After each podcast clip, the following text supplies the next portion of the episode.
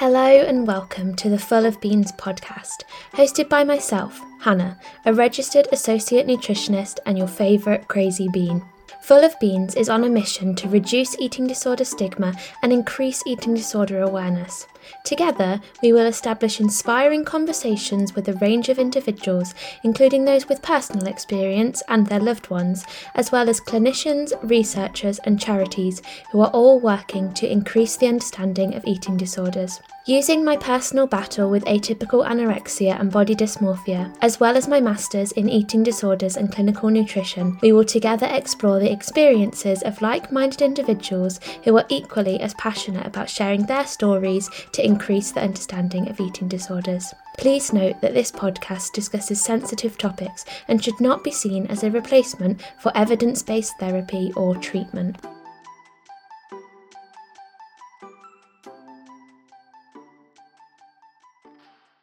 Today we are joined by my good friend Aidan. Aidan is a registered associate nutritionist who studies his undergraduate degree in nutrition at Sheffield Hallam University and went on to study eating disorders and clinical nutrition at UCL.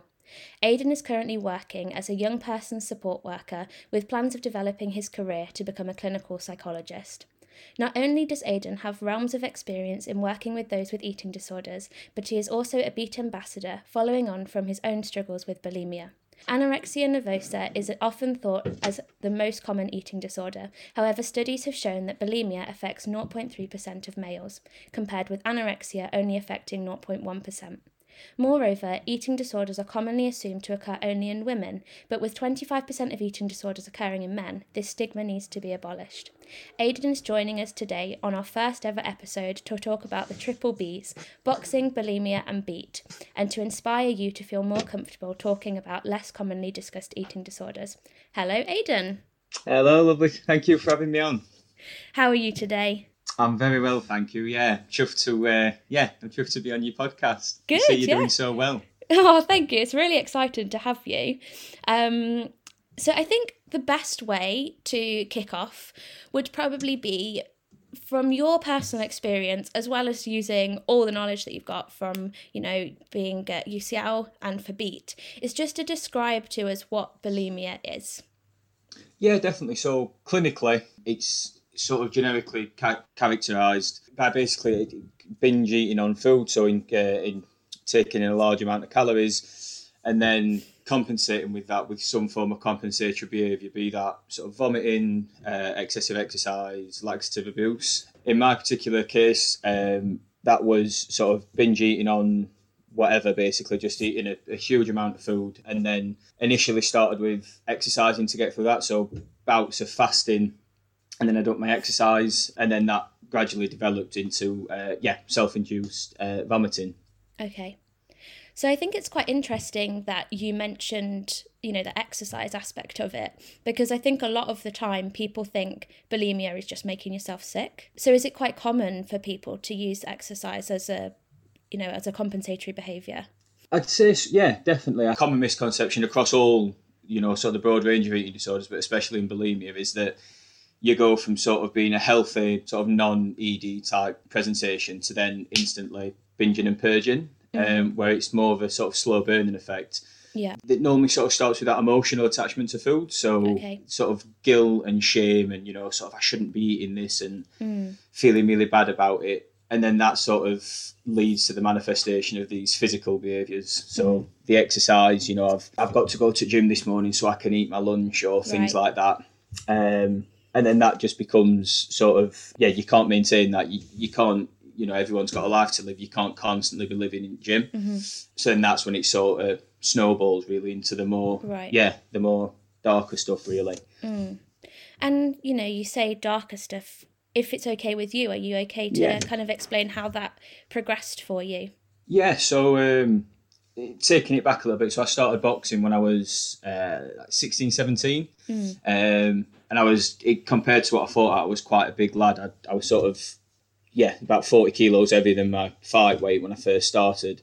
So, I started just losing weight. I started just making sort of healthier food choices originally. But even that got quite obsessive. So I wasn't as fortunate as I am now to sort of have 2 degrees in nutritional science behind me, so I was very much bought into that pseudo science of like no carbs, you know, don't eat before after 6 and things. And then rubbish. Yeah, definitely. Misinformation. And then I started getting a little bit better in terms of like how I could operate in gym, and I was starting to spar with lads that were fighting. And then my coach just invited me down on a Tuesday and Thursdays, which were just the sessions for the lads that were competing. And he just said to me, just a throwaway comment, just like, if you can get below this certain weight, we'll start your sparring and you can, like, we'll start putting you forward to get fights and stuff. And that's what I wanted to do. I love this sport, and I think it sort of fed into that sort of 17, 18-year-old Aidan and this sort of masculine, like, I'm a tough guy sort of thing. Yeah. So it started off initially, I'd sort of be really sort of specific on what I was eating. I wouldn't deviate from this meal plan that I'd set myself, and if I did, I'd throw an extra run in, or I'd do an extra circuit after training. And then I'd got this one session, we'd agreed that I'd be below a certain weight, and in the morning, and I knew I'd got sparring that night, in the morning I was sort of bang on that weight. I had my breakfast, had a cup of coffee, and I realised that I was over that weight just before setting off to training. And I thought, I can't go running because I've got sparring and I'll have heavy legs and I'll get sort of, punched in face. So and you hear of sort of quite negative ways of making weight, let's say, quite unhealthy ways and dangerous ways, really. So throwing up is it's a known way of doing it. And especially before I got into boxing, I used to do a lot of grappling, and it's quite common in sort of like collegiate wrestling and things like that. And that's where it started. I sort of purged that one day, got back on scales, and I were bang on the weight. And it's strange looking back now, but and I suppose it's just an indication as to where my mind frame was at the time. But it was like a eureka moment. It was like, I found it. Like, this is this is my golden ticket. Yeah, you've worked it out and nobody else has, sort of thing. Definitely. And I've always, I think probably why I've sort of been lucky, I've done quite well in my studies, is that I've got quite a logical layout to things. It's sort of, this is A, I need to get to B. Yeah. And it's over there. And to me, I could purge on my food. I wouldn't take them calories in. I'd make weight, I'd fight. Well, why would you not? Yeah. And it sort of just slowly got worse and worse from there, really. But that's initially how it first presented, And I suppose in the weirdest way, but, you've explained like going from A to B, in your mind thinking, okay, I want to fight, this is what I enjoy doing. Logically, okay, that's an easy way to make weight. Why would you not do it? If nobody is saying to you the consequence it's going to have for you down the line, then at that point, your goal was to fight. So I guess, was there anything in place for you that, people explained about making weight, or was it just kind of expected that you wouldn't suffer any consequences from it? I think it was, not to obviously the extent that sort of me and yourself did at UCL, but I was fairly fortunate that some of the lads that I think at the time I was the only lad that hadn't boxed for England on our squad, right. That was a senior that was above 18. So, like, my best friend at the time, he was a GB podium boxer, so I could sort of milk information off him, because they'd be working with, like, top-level sort of SENR registered sports nutritionists. So I was sort of picking up little bits, but it's all very much, it's sort of that all-or-nothing mentality. That's your job, right? It's especially at the elite, not for myself, I was just a below-average club-level boxer, so, but for these guys that are now gone on to be professionals, and that's the career, like, your job, it's not about sort of maintaining a safe space and being in a healthy frame of mind. It's, you've got to get in there and you've got to do the business and come back out fit and healthy.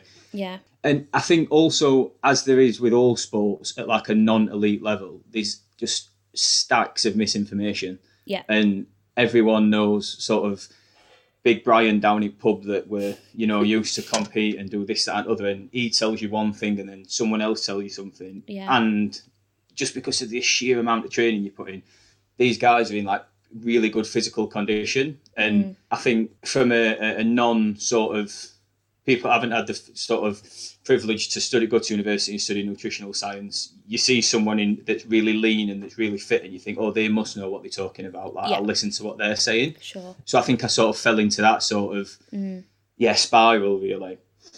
So do you think as well, maybe it was looking up to people that were at a higher level than you?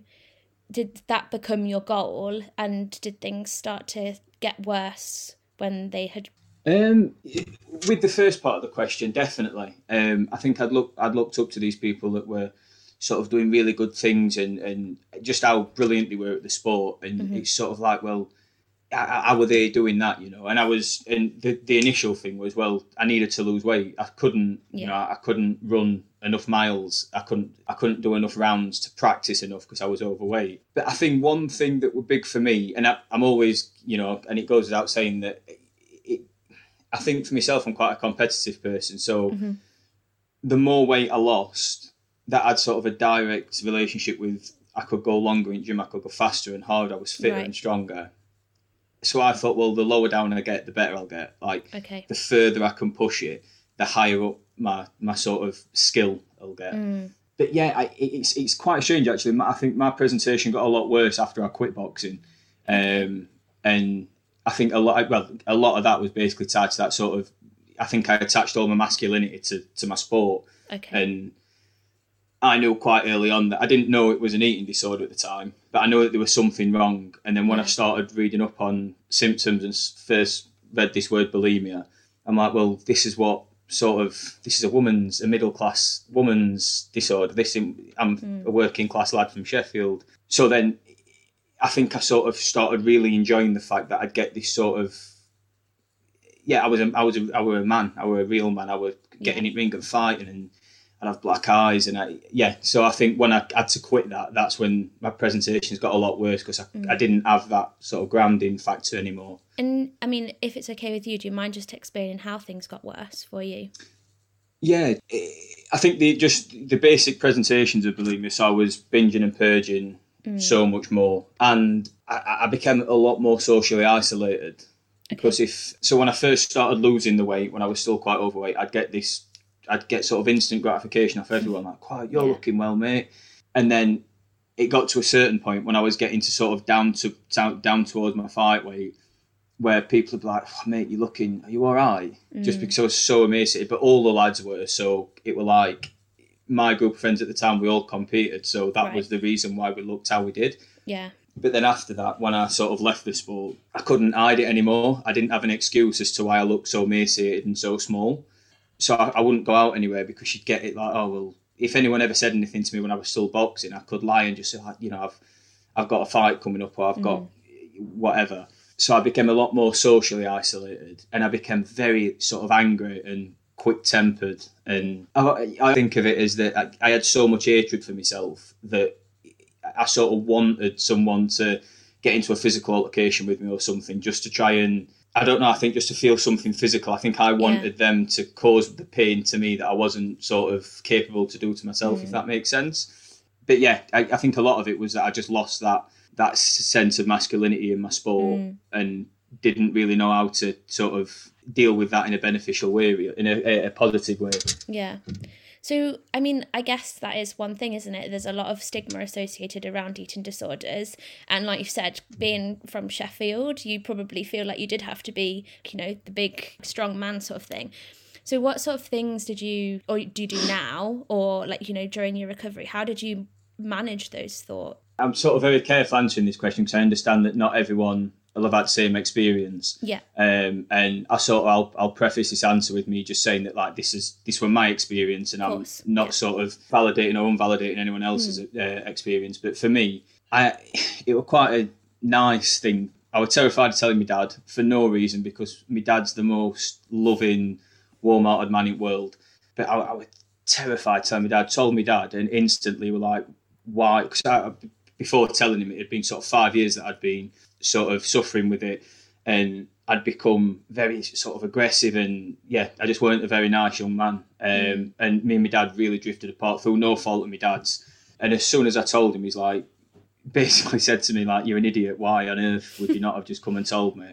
And then my friends from the estate and my just all people that I'd grown up with, I was terrified of telling them because I thought, they'll not, you know, they'll think I'm this, that and other. I told them and they were just like, oh mate, well done, like, you know, you've gone, you've getting help, you've spoken about it, like, well done mate, give me a love and a kiss, and it was like, for me, it was just, I think that's what helped me sort of reframe, change my mind frame on it, because it was sort of instantly. Yeah. It was like, oh, right, that were a little bit silly. And it started making me question all the other sort of preconceptions and things that I'd got on myself, because I thought, well, if I've got this so wrong, if I've misjudged this area of my life so wrong, yeah, surely I've done that somewhere else as well. Like, there's got to be something else that I've gotten wrong. But I think it's sort of really important to say that not everyone goes through that. And I've, you know, these people that I've spoken to through sort of BEAT and things like that, that have had the complete opposite, that have come from a different background and have not had it so nice. But for me, it was sort of... all it took was just me speaking and saying, look, I need a little bit of help, mate. And it was just, everyone just sort of dropped tools and yeah, give me a leg up. And it's strange now, to the point where now sort of two and a half years after I was discharged, my friends will make jokes about sort of quite, I suppose, politically incorrect jokes to me about things. But it's, yeah, it's just, I was very fortunate that the people around me were sort of really open-minded. They didn't really know anything about it. Yeah. They didn't have a clue. I know my dad didn't. And like, he knew that it was an eating disorder, but the differences between that and anorexia were just, yeah, they were spelled differently, basically. But everyone just made an effort. And yeah, I was sort of really fortunate in that way. I bet that really helped, you know, because you said about, you really isolated yourself from feeling like people were going to make comments about the fact that you'd lost a lot of weight. So about having that support network around you, especially from your friends, were they like friends that you'd been boxing with? A little bit, yeah. But I think because I weren't in that circle anymore. So from, so I had my last fight when I was 19 and I was sort of, what would I have been, 22, 23 when I was discharged. So in that time, I didn't go to the gym. I didn't go anywhere near it because it was painful. So I went down a couple of times and sort of helped out. I held pads, or like I'd just go and do like a keep fit session. But I was sort of watching other people do what I wanted to do. So it was like, I stayed away. So I sort of grew apart from, I stayed in touch with a couple of people from boxing, but primarily I grew apart from everyone just because it was, we weren't in that same circle anymore. So we sort of went off in different directions. But yeah, it was lovely. And I think, yeah, it was really helpful, just because I didn't have to lie about my behaviour anymore. If I were being a little bit short-tempered or there was something up, I could openly just say, actually, mate, you know, I'm having a bad day. This is, you know, this is why. And it'd be like, yeah, sweet, no problem. And then it would just, yeah, it didn't sort of manifest into anything more sinister. It was just, it stopped as quick as it started. So I think I was really lucky in that sense to have, yeah, really open-minded people around me. Yeah, definitely. And is sport something that you've got back into since you've recovered, or boxing? Is that something you do, or is that still a bit of a sore spot? To be totally honest, I've always said, I think when I was first discharged, I did a little bit of powerlifting, then did a little bit of sort of like Olympic lifting. I did that for longer than I did the powerlifting.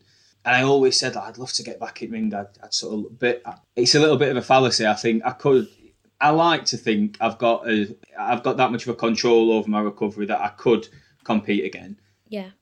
But who knows? And I'm not the same kid anymore. Like I was sort of 17, 18, 19, full of anger, and I wasn't frightened of anything. And yeah, even physically, I'd sort of got my head shaved. I didn't wear my glasses. I was quite an aggressive looking young lad. And if I'm honest, I just haven't got that in me anymore. Yeah.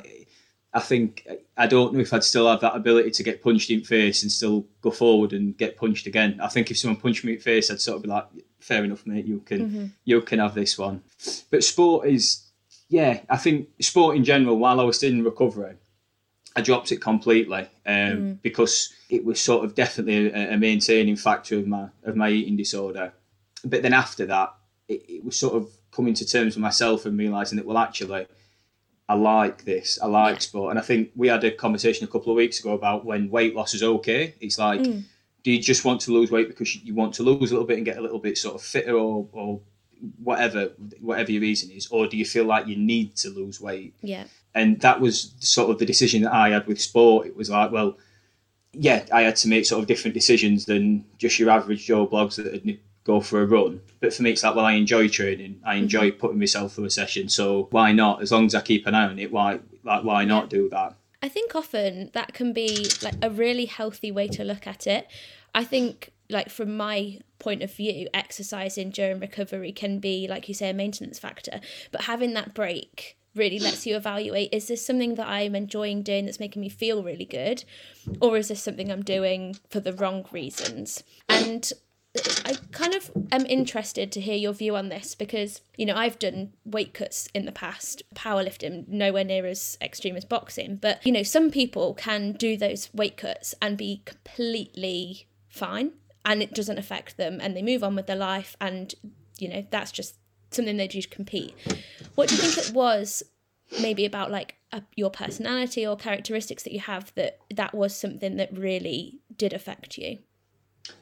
Yeah, I'm really glad you brought this up because I'm always, every time I do anything around it, I'm always quite keen to say that, you know, sort of boxing or powerlifting or any sport doesn't in itself cause someone to develop an eating disorder. Mm-hmm. For me, I think whilst I wouldn't have sort of been diagnosed with bulimia until I was sort of 17, 18, I was always very sort of, I had sort of a lot of sort of body concern and I was very conscious about my weight. Like when I was at school, I was quite an overweight lad and I'd sort of being bullied and things like that, mainly in primary school, not really in secondary school. And I sit here now and think, well, actually I'm not one of these kids that, it doesn't have a massive impact on my life now. It's just, it happened when I was a little kid. But I think that at a young age, I was quite conscious about my weight. And again, not blaming them, but my mum and dad were both they sort of did diets and this diet and that diet and had to lose weight. And yeah, I think I was always quite conscious of my weight. And I've always been quite an obsessive lad. So if I'm doing something, so I've recently signed up to do an half marathon and everything on YouTube is best running trainers, best running this, running kit, that like my YouTube. And when I were doing Olympic lifting, I was watching these like Eastern European powerhouses and like put all my energy into one thing, which is a good thing for things such as my studying, because I find it very easy to just sit and do the same task for 6 or 7 hours. Yeah. But then when it came to my boxing, where there is this big emphasis placed on losing weight and being in shape, I got very obsessive over it and very sort of impulsive. So I didn't have that sort of like risk perception kicking off that actually you're probably taking it too far. Yeah. And also, I think a big thing for me, which probably, I don't know, I'm not a psychologist, but probably does tie into that bullying potentially, is that I enjoyed that people knowing that I boxed, and I'd have the gym that I boxed for, and I'd have that on with my name on the back of it and my nickname and stuff. I was dead proud of that, and I think it tied into my ego a little bit. I think at times I can be very extrinsically motivated, and yeah, so I think it also tied into that quite a lot. So it was sort of a vicious cycle that the more weight I lost, the better at my sport I got. And then the eating disorder sort of developed in and started getting worse and worse and worse. And I couldn't quit the sport because of sort of the massage my ego a little bit as well. Yeah. And yeah. And I think that was a big part of it, actually, that sort of that from a toxic masculinity side of things. It was just like, I'm a tough guy, you know, and which I'm not. I never were that at school, so I think it was nice going through a period of time where I was like, oh, it sort of fed into that. But yeah, I really like the fact I'm very similar in being able to sit and do something for 6 or 7 hours feels really good because you can stay like focused on things. And I find the same in that I'm very like much a perfectionist. So I think sometimes people can try and get rid of those characteristics. How would you manage them whilst making sure that they don't get too much, if that makes sense? A thing that's, it sounds very sort of hocus pocus, but a thing that helps me quite a lot is journaling. So when I was sort of quite ill, I was calorie counting quite a lot. So I'd use MyFitnessPal and things like that. Right. But I'd also, before I found that, I'd have like a little book, like just like a reporter's notepad, that I'd just make a log of everything that had been in and to the tiniest sort of degree. And that's me to a T as well, that sort of obsessiveness. It's I want to know everything. I don't just want to read an abstract or something. I want to pick everything apart. And for me now, the journaling really helps, just because, for one, it's the same act of I'm tracking everything. I'm keeping a log of it, not the food, but more like emotionally in the day. And but also you can sort of read back and find trends in it. So if I find on sort of a Wednesday, Wednesday after work, I'm feeling absolutely terrible, let's say, and I can look back and think, right, well, I'm having this session with a patient, and, you know, you can sort of think, right, well, this is something that I need to check then. Mm-hmm. But I think it's hard as well, because just as sort of the development of an eating disorder is sort of multifaceted and can be one of a billion different reasons. I've had people say to me before, like, what works for you during recovery? And like, what would you advise other people to? And I'm like, I wouldn't, because people train for decades to earn the right to say, actually, you should try this. And there's so many resources and different things you can try, obviously under the supervision of a clinical team. And it's just finding what works for you. For me, the journaling worked brilliantly, because it's sort of the same personality traits that led to sort of my eating disorder development. Mm-hmm. Also, which I suppose is what a big part of recovery is about, is learning how to, because you're never going to change that. Like that, they are your characteristics. Yeah. And like you just so rightly pointed out, the journaling allowed me sort of a vehicle to use the same traits, but just put it into a positive sort of thing. So yeah, for me, the journalism, it were really helpful, but I always feel like a little bit of a like a guru telling people to journal. No, I like that. I've personally tried to do it quite a few times, but I'm so forgetful that it's like, you know, I buy this lovely new notebook and I'm going to write all down all how I'm feeling, but then, you know, the day's gone and I've completely forgotten to do it. So that's definitely something I should try, because I've heard such good things about it. So obviously, you know, now you're recovered, which is incredible, and you're working as a BEAT ambassador. So for those that don't know, would you just mind explaining what BEAT is and what they do? Yeah, so BEAT are a charity, in fact the largest charity in the UK that do what they do, and it's basically finding support for basically either the people that are suffering from the eating disorder or their sort of immediate support circle. So it could be parents, girlfriend, boyfriend, wife, husband, whoever, and the work they do is amazing. So a lot of it is about sort of destigmatizing eating disorders, raising awareness. They don't offer specific sort of clinical help, so you wouldn't get sort of a family therapy session through BEAT, but they do a lot around the signposting works amazing. So you can log on to sort of online sessions and they'll show you how to go about doing things. One thing that I think is brilliant, especially for people that are sort of quite scared of talking, is they do sort of like a cardboard fold out with, I think it's like a traffic light. So it's like red, amber and green. You give the red card to your GP and you just basically tick so it's a paragraph of sort of the big three, so anorexia, bulimia and binge eating disorder.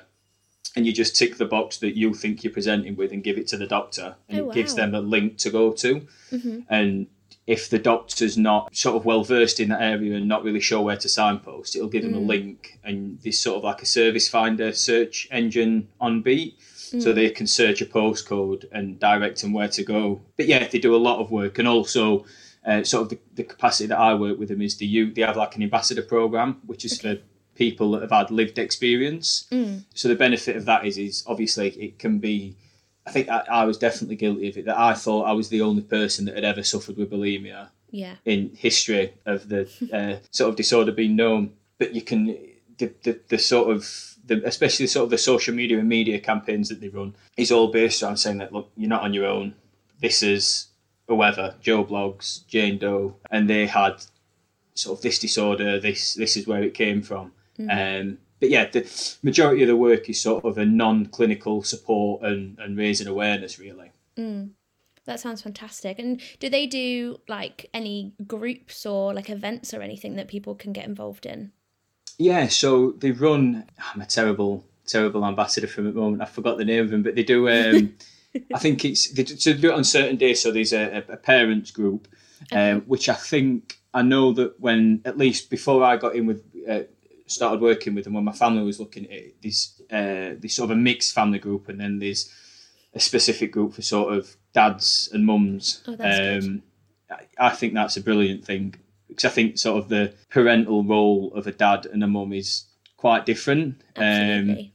So yeah, and then they do sort of adult, children, adolescent. They do a range of things that are all sort of the clinical responsibilities held by BEAT. So it's not sort of, there's sort of boundaries put in place. So you're not over disclosing anything and then sort of being left after the session thinking, I've touched on really sort of traumatic or delicate things. There will be someone that, if it's going a little bit too far, that sort of just remind people the boundaries of the chat. But yeah, the event, they do sort of the European Eating Disorder Conference. Mm-hmm. They work alongside them. To what capacity, I'm not sure. But yeah, sort of they publicise that, and the website is just a plethora of different resources and different information. Mm. But yeah, they're really amazing. Mm. And so when this podcast will be published, it will be Eating Disorders Awareness Week. So do you know what BEAT are doing that week to get things heard about? Yes, not specifically this week, just because I answer that many emails in my work. I've neglected my own emails, but in previous weeks they've done the previous years. The one that I really liked, and I assume they're doing it again this year, is Socket to Eating Disorders. So you wear the funkiest pair of socks you've got. Wow.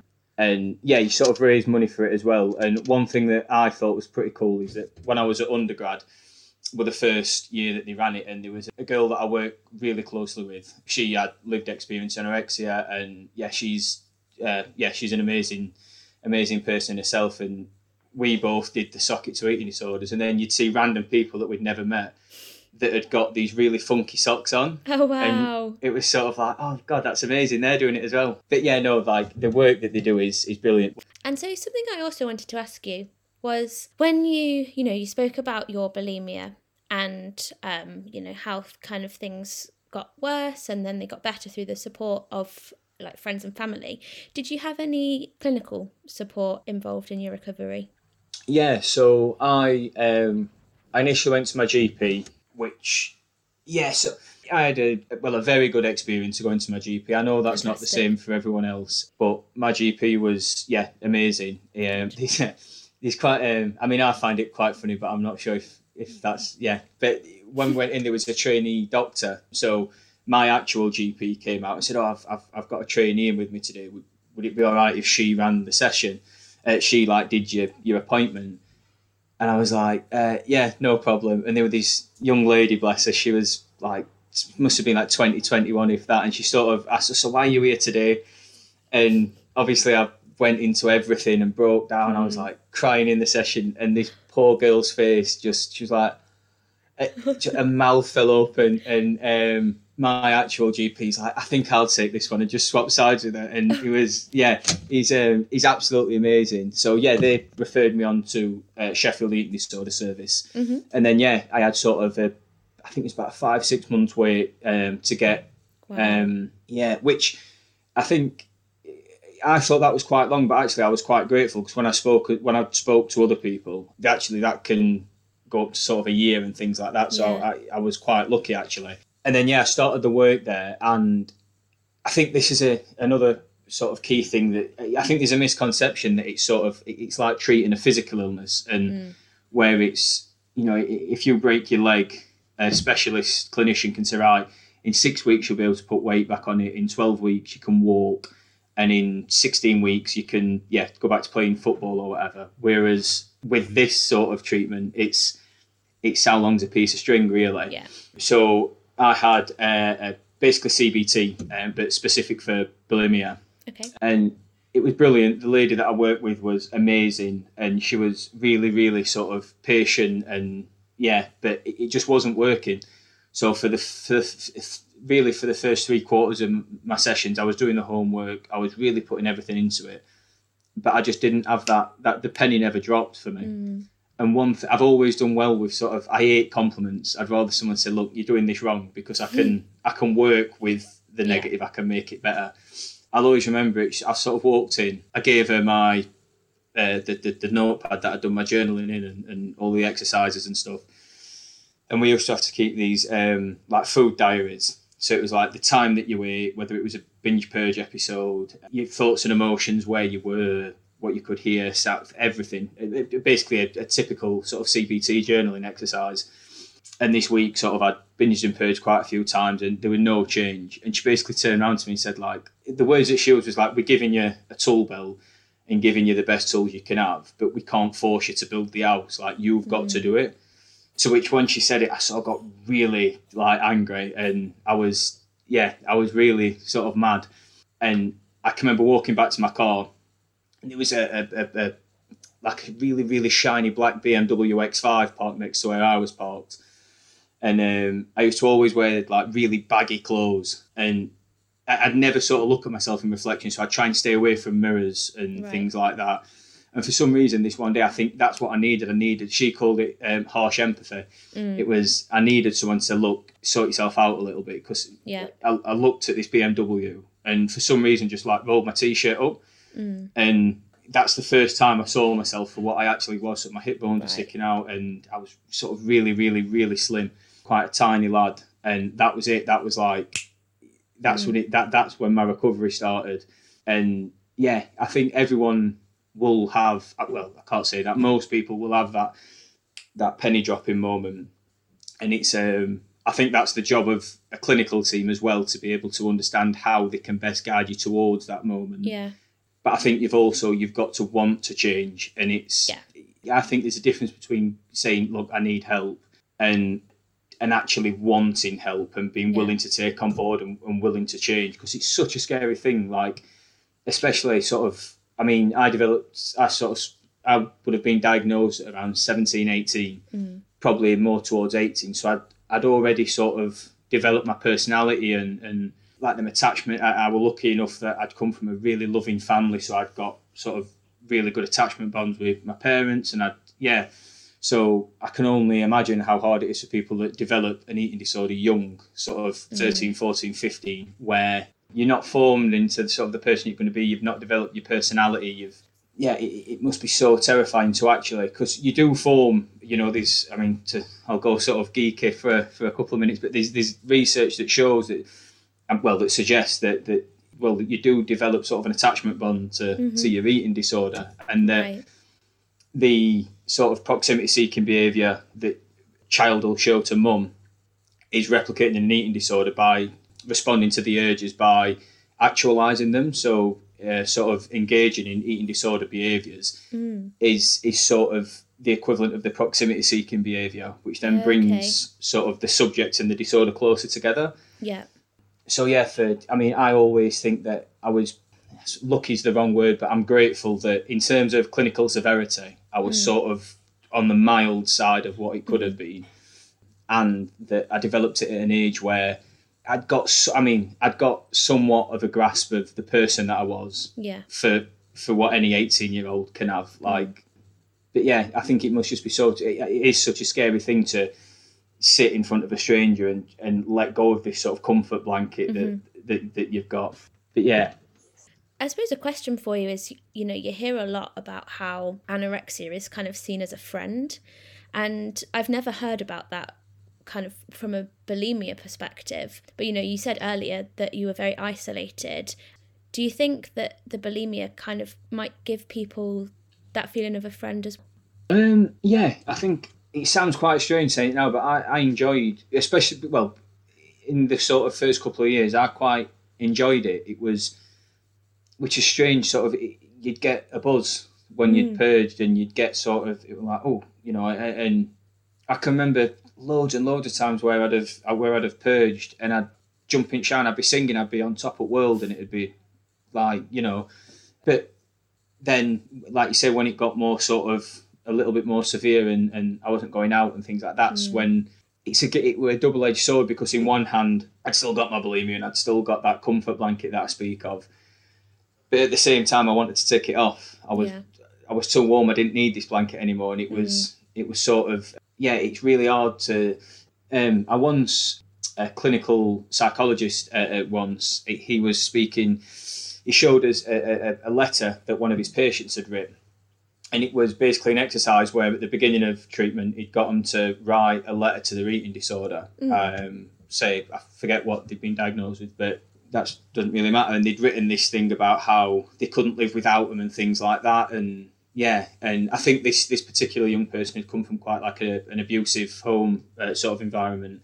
And then at the end of the thing, when she'd been sort of discharged, she wrote another letter, which it'll stay with me until the day I die. And she wrote in it that her anorexia was sort of the like a lighthouse during like this massive storm that was a childhood, where there was sort of no love and no compassion shown by her family, but she always had her eating disorder. Yeah.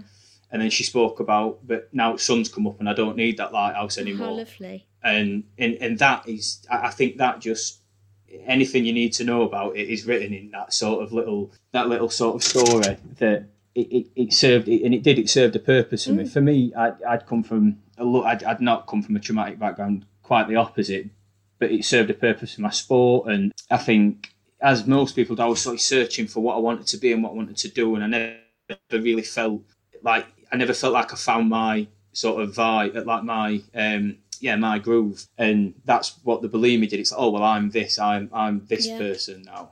But then it got to a point where it's like, well, you know, thank you for helping me through that part of my life, but yeah, I don't need it anymore. And I think that was a big thing for me, and thinking, right, that this is how we get better. And how do you get over that? Like, you know, you said that the bulimia gave you, I guess, a kind of personality, and you said, you know, it made you feel really good.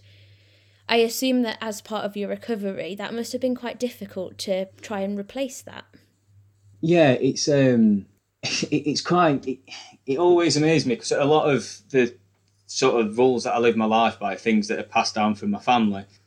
I worked with these clinicians at St George's and caused them quite a few headaches, I suppose. But my dad always used to say to me, this sounds unrelated, but I promise I'll bring it back. My dad always used to say from growing up, never be a yes man. And like back up north, that's basically, you know, yeah, I'll do that. Yeah, no, and yeah, you're sort of living in other people's shadows. And the minute I realised that actually I'm not in control of this anymore, I felt like I was bulimia's yes man. I would have been a yes man to someone else. So all I could think about, and I ever thought about sort of relapsing, were being sort of 3-4 years old and calling me dad, don't be no one's yes man when you go up, son, you know. So that for me were like, I'll live my own life. Like, no one's going to tell me what to do. And if I want to do something, I'll do it. Like, and for me, that were most like, yeah, I think that was most influential thing, is that I knew that I wanted to take control of my own life back. Yeah. And I didn't want to be told or bullied into doing something. So for me, it was just keeping that in mind, that while ever I'm submitting to my bulimia, I'm never, ever going to feel fulfilled, or I'm always going to feel like there's something not quite right. And yeah, it was that really. So yeah, good old dad, eh? I suppose that's a really nice way of putting it as well, because I think often people think, when you go through recovery, that one day you're going to wake up and think, yep, this is it, I'm on the path and I'm not going back now. But the way that you said how you just kept thinking about, I'm not bulimia's yes man, it's like you know, you had to keep reminding yourself that this is not what I want to do and I'm going to carry on. And I suppose that's always what it is, isn't it? It's never as simple as just, yeah, recovery, I've done it, it's finished now. It's something that you constantly have to keep pushing at. Definitely. And I think there definitely is that misconception that one that you're going to go into a service and you'll spend sort of 16 to 20, however many weeks. And at the end of it, it's like, boof, I'm cured, you know. But it don't work. And recovery is different. Recovery looks different for different people. Yeah. Like for myself, as I mentioned earlier, sort of, realistically, whilst it had like a massive impact on my life and those around me, in terms of clinical severity, I was sort of at the quite low, mild end of what bulimia can look like. So now my recovery really, especially at this point, and again, I'm sort of 2.5-3 years into my, 2.5 years into it. So when I first came out, when I was first discharged, obviously it was still very much like, it's weird, I was still bulimic, but I just didn't have the physical presentation. So it's like, oh, you can go home now, sort of thing, you can go back. But now for me, recovery looks pretty much, it's like in some ways, it's like I've never had an eating disorder. And I think a lot of that is because I've learned to just use them parts of my personality in a positive way. But for a lot of people, it's not like that. And for some days it can change for me, but being truthful, and I think it's to sort of give justice to people that aren't as sort of fortunate as I am, it's like I've never had bulimia, to be fair. But for a lot of people, it's just recovery isn't, I'm back to normal in quotation marks. It's just that you're not presenting day by day. Yeah. And for some people, it might be like week on week. For me, it's pretty much year on year that I might have to have a few sit downs with myself, you know, once a quarter and think, right, this weren't great. But for some people, it's going to be hour by hour. For some people, it's that you're going to have sort of a severe long-term, like lingering behind the scenes eating disorder where it's going to, every hour, you might have to sit to yourself and think, right, we've done 11 till 12, how are we going to get from 12 till 1? But I think the message is still the same, that it might not seem it, but it's so much better to live a life where you're checking yourself every hour and not, well, you are still presented with it, but you're managing it on an hourly basis or a weekly or a monthly or a yearly basis, than just say, right, well, I'm just going to keep my head firmly in that sort of, I'm going to keep presenting. I'm not going to put any effort in because it's going to be so hard to recover. Because if you are checking it on an hourly or a weekly basis, that hour and that week is going to pass anyway.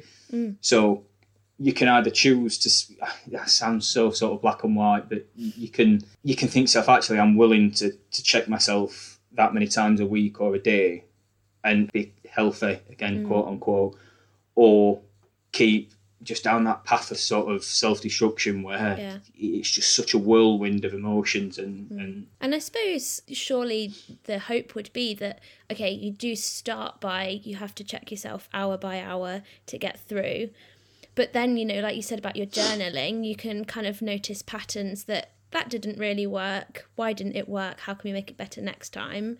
Then you'd hope that the hour by hour having to check in with yourself might progressively get easier, and that's never going to happen if you never start to recover. Exactly. I always like, and whether, you know, I might get shouted at by more senior clinicians than myself, but I always think of it's a skill. Recovering from anything, an eating disorder, it's a skill, and the only way to get better at it is to consistently stay practicing it, keep doing it, making mistakes. And like relapse, people talk about relapse as like this massively detrimental thing that means that you've failed, and it's not. It's a normal thing. It's a normal part of recovery that you are going to relapse. And that doesn't mean it's a bad thing. The only time it's sort of not beneficial for your recovery is if it just keeps happening and you're not, you need to work on, and if you keep relapsing and you're not able to sort of figure it out as to what things you need to change, then that's probably an indication that maybe a little bit more support from someone that's qualified enough to show you, well, let's you know, work on this, or it's just like you say, it's practice, and it will only get better. Like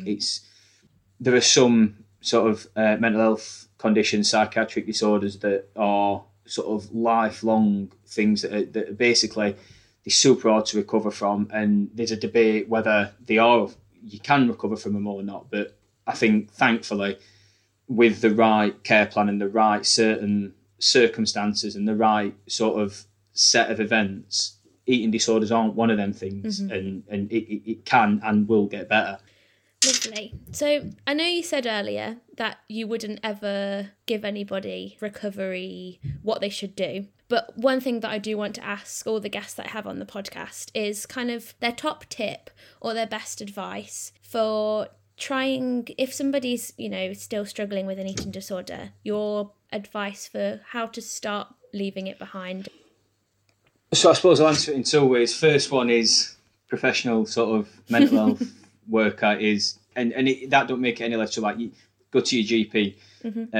You're going to have, like, at some point you're going to have to go or somewhere where you can be signposted to a specialist service. But that's sort of the end point. Before that, for me, I think the biggest thing I can do is just talk. And that doesn't even have to be to someone else. Like, I practiced telling my dad that I was bulimic for weeks, and my mum as well. I've sort of ignored my poor old mum, but she's, as typical mums, I was a little boy and I can do no wrong in her eyes, so it weren't quite as scary. But I practiced telling my parents for weeks, and like literally 2, 3, 4 weeks, I'd drive home practicing into my rearview mirror that I was telling them. And just saying it out loud, you might think, well, what good's that? But just hearing the words out loud and not as a thought and saying them out loud makes you think, is that actually what I'm doing? Like, you know, and then, when you feel comfortable enough, just speaking to people and saying, look, I'm struggling and I need a little bit of help. And I think as well, just to caveat that, you are never going to feel comfortable enough. It's talking about things in general is frightening. Getting up in front of your class and giving a presentation, or getting an award at your Sunday League football thing and giving a speech, it's always going to be scary. But when you've done it, you get back down and think, wow, I want to do that again. That would mint, you know. But yeah, just talking, and there isn't a magic pill. And I suppose one more thing, and then I'll stop rambling, but I think a big thing as well, which is really hard to do and is probably more down the line, is that detaching yourself away from, so if you do get a diagnosis, not you, so many people where I suppose thinking it from a systemic sort of point of view is that, yeah, that's, you have been sort of, you have been diagnosed, but that's, you know, that's it. You've got a diagnosis, and that's not the be all and end all. You can't just use the diagnosis as an explanation for everything that happens in your life. It's that you've got that, and you need to learn and find a way, again, through supervision of clinicians, to sort of detach away from that. But yeah, the big thing is just talking. Yeah. And it sounds cliche, but it works. There's a reason that, you know, you don't have surgery for mental health disorders.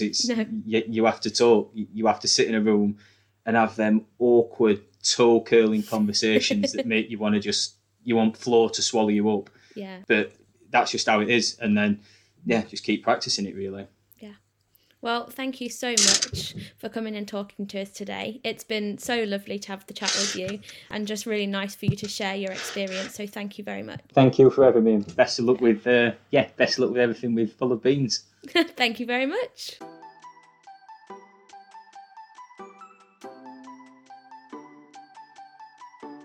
Thank you so much, Aidan, for joining us on the Full of Beans podcast to share your story. I know so many people will be truly inspired by your attitudes, and we all must make sure we're nobody's yes man, especially for Mr. Mortimer.